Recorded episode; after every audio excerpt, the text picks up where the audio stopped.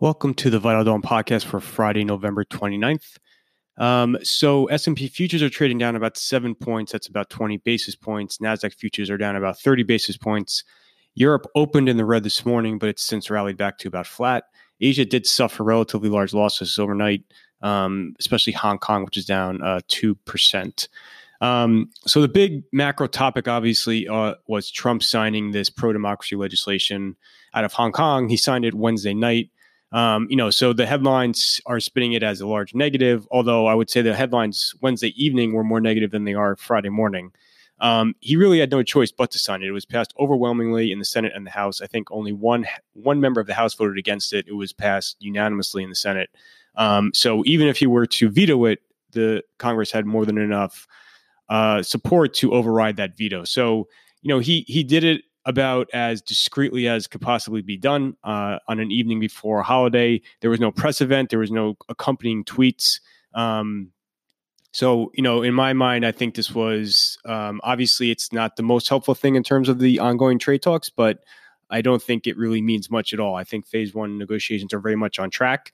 Um, and and there was an article in the journal today essentially stating just that that um, you know obviously China expressed its displeasure. Um, but it's not going to take any major retaliatory measures. Um, there was an article about how it may uh, ban the the main drafters of this bill from traveling to mainland China. Um, in the grander scheme of things, that's very very minor. Um, you know, so like I said, not not the most help, helpful thing, but also not terribly unexpected. Um, Trump really had no choice but to sign it, and I think phase one is still very much on track. So um, that is the main major uh, macro development headline this morning. Um, North Korea fired some missiles off on Thursday. It seems to do this to to coincide with holidays where it can maximize its news exposure. Um, so it did it again. I don't think that really is a big deal, but we are getting up to. Um, you know, China, I'm sorry, North Korea has stated that after this year, if the U.S. has not made any types of concessions or has eased any sanctions, that it will start to test um, longer range missiles, so ICBMs, and then perhaps also nuclear uh, weapons. So it will be interesting to see kind of what happens on New Year's Day or or the, you know New Year's Eve, New Year's Day, where um, again there's there's another holiday in North Korea to maximize its exposure. If it were to start resuming those types of tests, um, you know that could precipitate a crisis on the peninsula. But we'll kind of have to wait and see um, what takes place on that front. Um, so nothing really to do right now. There was a poll out Wednesday evening in the UK just pointing to Johnson's conservatives heading towards a very large majority. Um, so very favorable for this upcoming election on December 12th. Um, you know, it increasingly looks like you probably will have um, the Brexit process be formalized by the current deadline of January 31st. Um, again, though, once that takes place, the actual separation really won't occur until there is a trade agreement in place between the UK and the EU, and that could take much, much longer. So it's kind of Brexit in name only, but I, it does look like you're heading for um, that process occurring by the current deadline. So you won't have to have another delay in that. Um, there was a lot of economic data out of Europe and Asia this morning.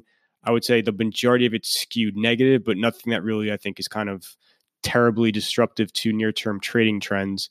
Um, there is nothing on the US calendar today as far as scheduled news. All the data was out on Wednesday.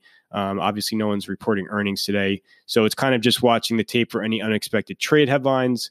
Um, you know, I think in the current environment, the ideal scenario, if you're bullish right now, you're heading into a very, very seasonal, uh, favorable seasonal period of time. Um, and phase one anticipation, I think, is going to be a much more potent upside catalyst than the actual deal is when when you actually see it on the tape. So ideally, you kind of see this, um, you know, this scenario where both sides are making uh, vague but encouraging comments, and you don't necessarily see the details of what of what's going to be consummated until January. Um, you know, so we're coming up on this December fifteenth. Uh, deadline um, after which the U.S. has said it would impose another tranche of tariffs. I'd imagine that you're going to still have negotiations occurring up until that time, and the U.S. will just suspend that round of tariffs. I don't think you're going to see them put in place. So, um, you know, my view is still the same. I, I, think you are going to get a phase one agreement. Um, domestic economic data has certainly been strong. Um, you saw that on Wednesday. Um, but I think this is more than embedded in the market. I don't think you're seeing the trade landscape improve dramatically. It certainly is getting better, but it's it's far from perfect. Um, and you know, just you know, as an aside, coming up on this Monday, December 2nd, um, the U.S. Uh, USTR is going to announce the results of its inquiry into French trade practices. So, remember, France announced this digital tax on U.S. tech giants. In retaliation, the U.S. said it can impose tariffs on certain French imports. So, um, just another example how you know trade is going to be front and center so long as Trump is in the White House. And if you are a CEO or CFO trying to make decisions, um, you still are are grappling with a lot of uncertainty. So trade is getting better, but it's far from perfect. I just don't think you're going to see earnings or growth globally inflect higher to the extent um, bulls seem to be anticipating. But um, you know, you have to respect the price action, which has been very strong, and you also have to acknowledge that this is kind of a favorable period of time. Um, and other than the the collapse in U.S.-China negotiations, which I think is very unlikely, you don't really have any huge downside events on the December calendar. Um, in which case, you know, you that would suggest that the you know the current trend would would persist for the coming weeks. Um, which is why, again, I think phase one anticipation, if you're bullish, is better than actual phase one deal. Um, so that is essentially it for today. Um, I published the Vital Dawn talking points on Wednesday, and I published the monthly recap for November on Tuesday. So I have links to both of those in um, this morning's Vital Dawn piece. Um, and like I said, nothing on today's calendar. Uh, next week, though, is very busy. So again, all these sell side conferences, we have a lot of companies speaking um, both the week of the second and then the week of the ninth. Um, and then you have a lot of uh, the initial kind of preliminary November economic numbers that are going to hit next week, including all the manufacturing PMIs and then US jobs on Friday. You have an OPEC meeting next week. You have a NATO summit next week.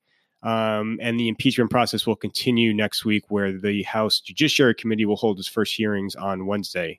Um, and I have detailed calendars in today's Vital Dawn. So that is it for today. Uh, thank you, everyone, for listening.